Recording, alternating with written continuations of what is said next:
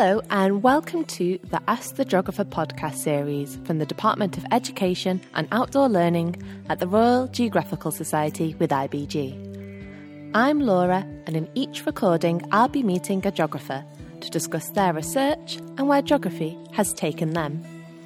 If you've got questions, ideas for topics, or simply want to know more about upcoming podcasts, follow hashtag Ask the Geographer on Twitter for the latest updates. On September 2017, the biggest storm in Caribbean history, Hurricane Maria, struck Puerto Rico, causing 30 billion US dollars in damage. But what happened after the storm had passed? In this podcast, we're meeting Dr. Gemma Sou to find out about her research with 16 Puerto Rican families to discover how they recovered from the hurricane and its long term and often hidden impacts. We'll discuss how this research was turned into a 20 page graphic novella to tell the story of a fictional family based upon these experiences. So, Gemma, can you tell me about Hurricane Maria that happened in Puerto Rico in 2017? Yes, so Hurricane Maria hit many different islands in the Caribbean and it hit Puerto Rico in particular on September 20th, 2017, and it was a Category 4 storm, which is, you know, it's a it's a very strong storm, and it was it was called the biggest storm in Caribbean history. What the media was reporting, and it impacted on the entire island. Um, so soon after the hurricane, the news was reporting, and people who were living there were saying that all of the electricity on the island had um, cut off, and actually it was many many months before the electricity was was turned back on in in lots of parts of the island up to a year in some parts. And so what happened when the storm passed then? How did people start to recover from that well it really depends on who you are what what type of socio-economic status what what type of money you have what financial resources you have how much support you have from government how much of a social network you have, where you're physically, geographically located, because the impacts of the storm were so different depending on where you were. So the, the community where I was working was right in the middle of a, a lake, a river, and the ocean. So physically, there was a lot of flooding there. And then on top of that, they were very poor or low income families. So the way that those types of families experience recovery is very, very different, a lot slower and more difficult, I would argue, than people who are living in the capital, San Juan. Mm. You have higher incomes, there's a lot more investment from the government there. So it really depends on um, the type of family we're talking about. And even within communities, you'll find that the levels of recovery are so very different. If you have a family that has an elderly couple, they're going to recover a lot slower because they might have the less physically able to, have lower incomes than a family with adults who are working for example. So it was very uneven, and that's that's something that a lot of the media overlooks. Really, is how it's so different depending on who you talk to.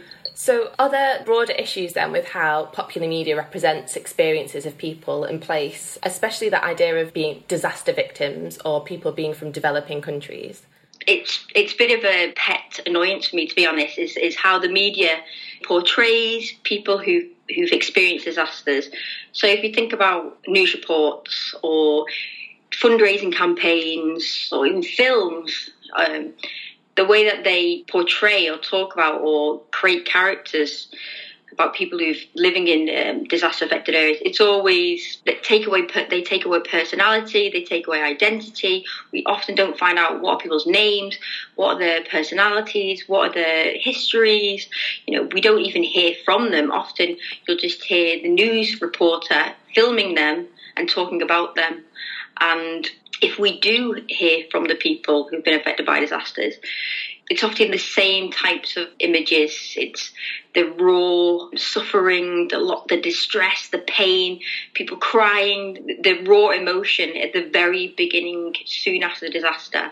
And then what happens is it's like the news reporters, the cameras, the media just falls off the face of the earth, and they leave because they're not interested anymore. When when the humanitarian organisations have left, when there isn't that circus around handing out food and shelter and water, but actually I think it's really important that the cameras remain or reporters remain and start talking about the long term struggles and, and hidden experiences of people when when they go through a disaster because they're just as important and that is that is when people need a, a lot of support um, or more understanding because we know a lot about humanitarian relief and shelter temporary shelters etc but not about how people experience it in the long term which I think is important so, how does a graphic novel and the kind of medium of illustration work differently then to these representations?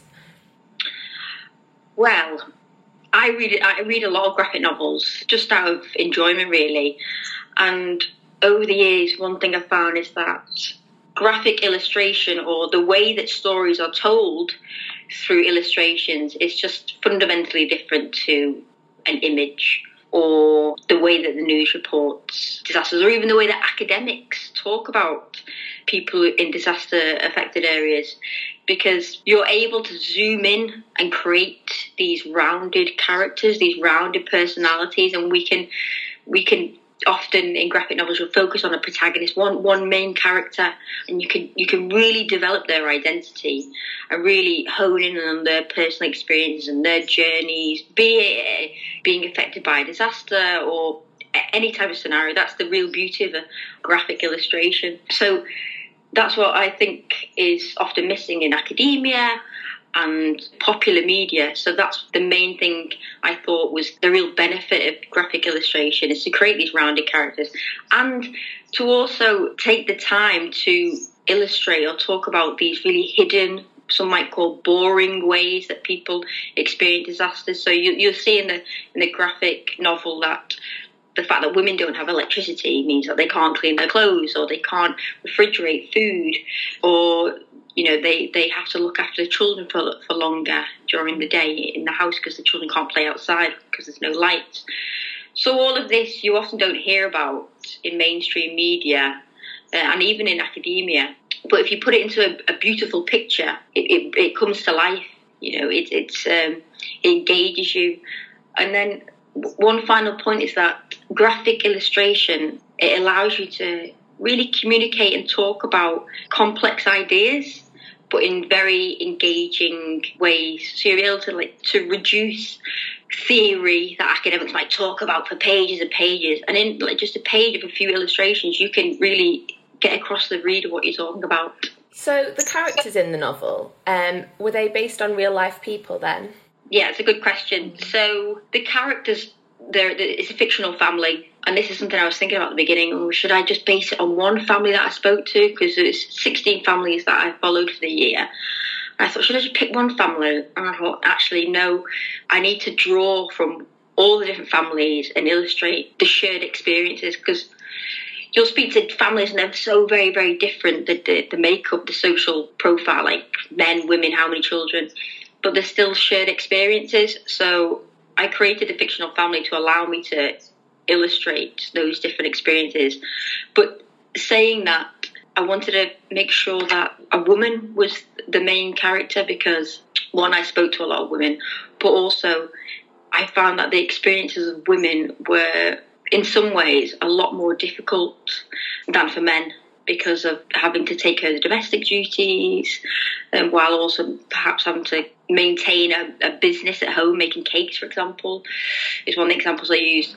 So that's what I wanted to make sure is that I had a woman. I focused on a woman in particular, so that story came through. But then you could, it's actually a nuclear family. the husband, the wife, the two kids, the boy and the girl, because I wanted to show the relationship between the mother and the children, but also the relationship between the man and his partner the man, the woman in a in a in a relationship, and how that can become strained.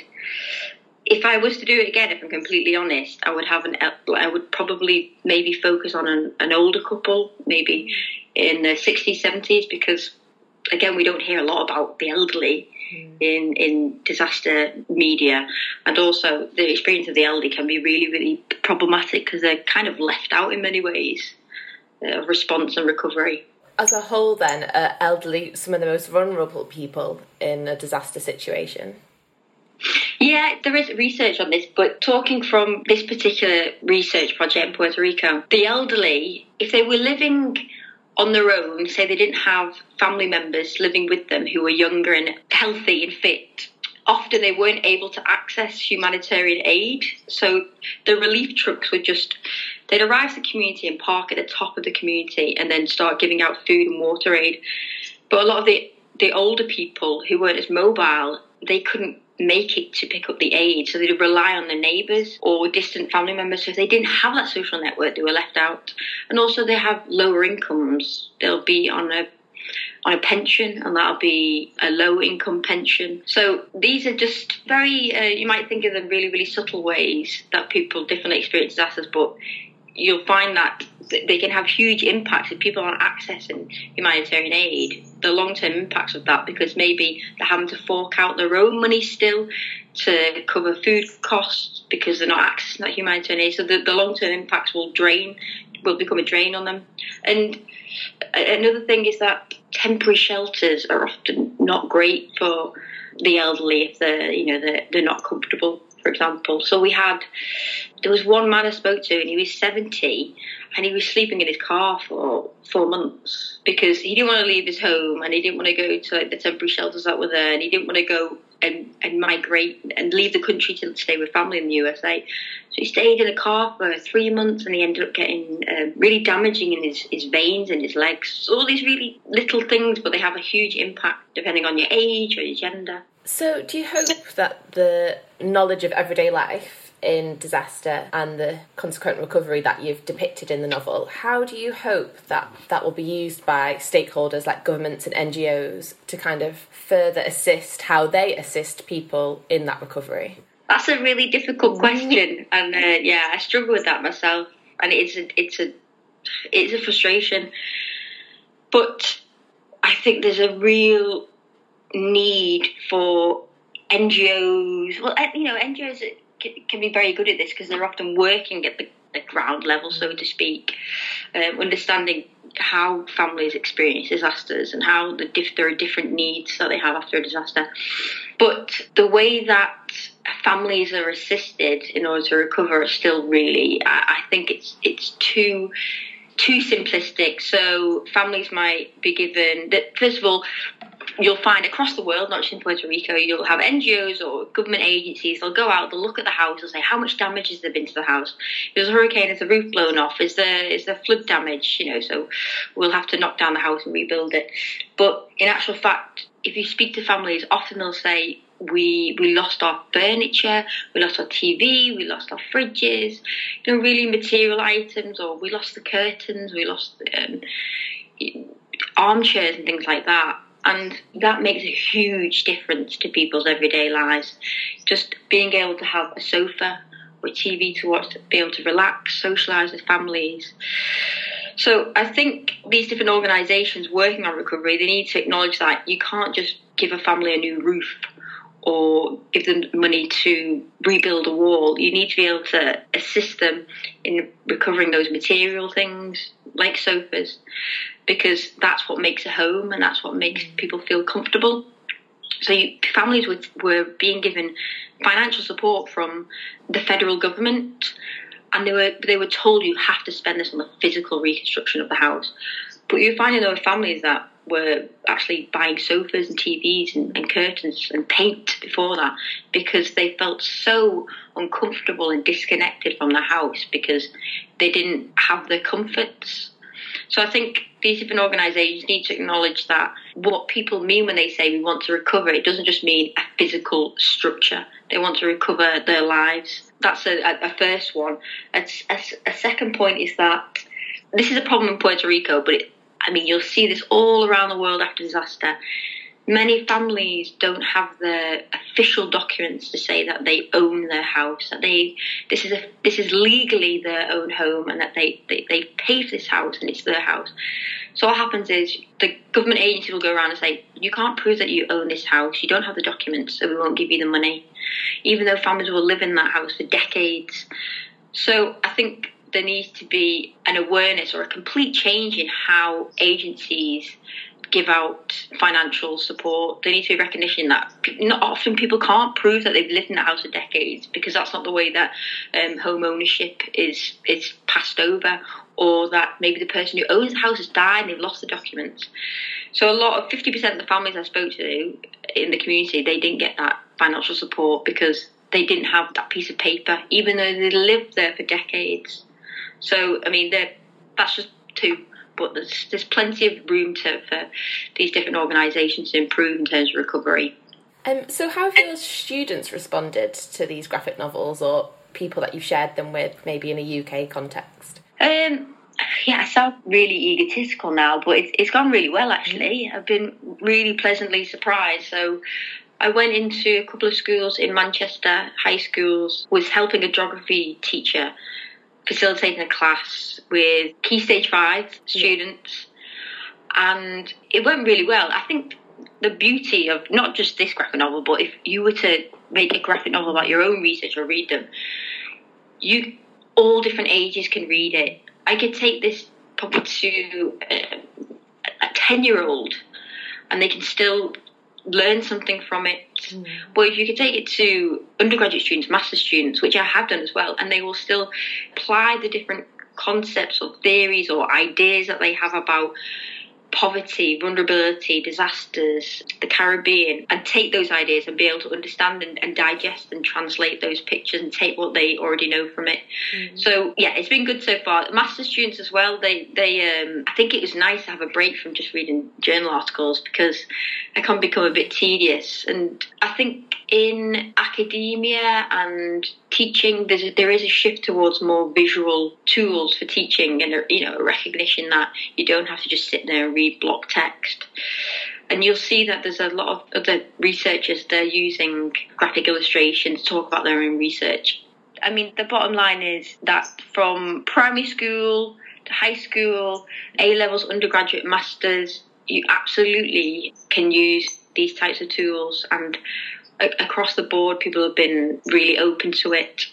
Um, so, can you tell me about the process of producing the graphic novel? How did you work with the illustrator and develop the characters?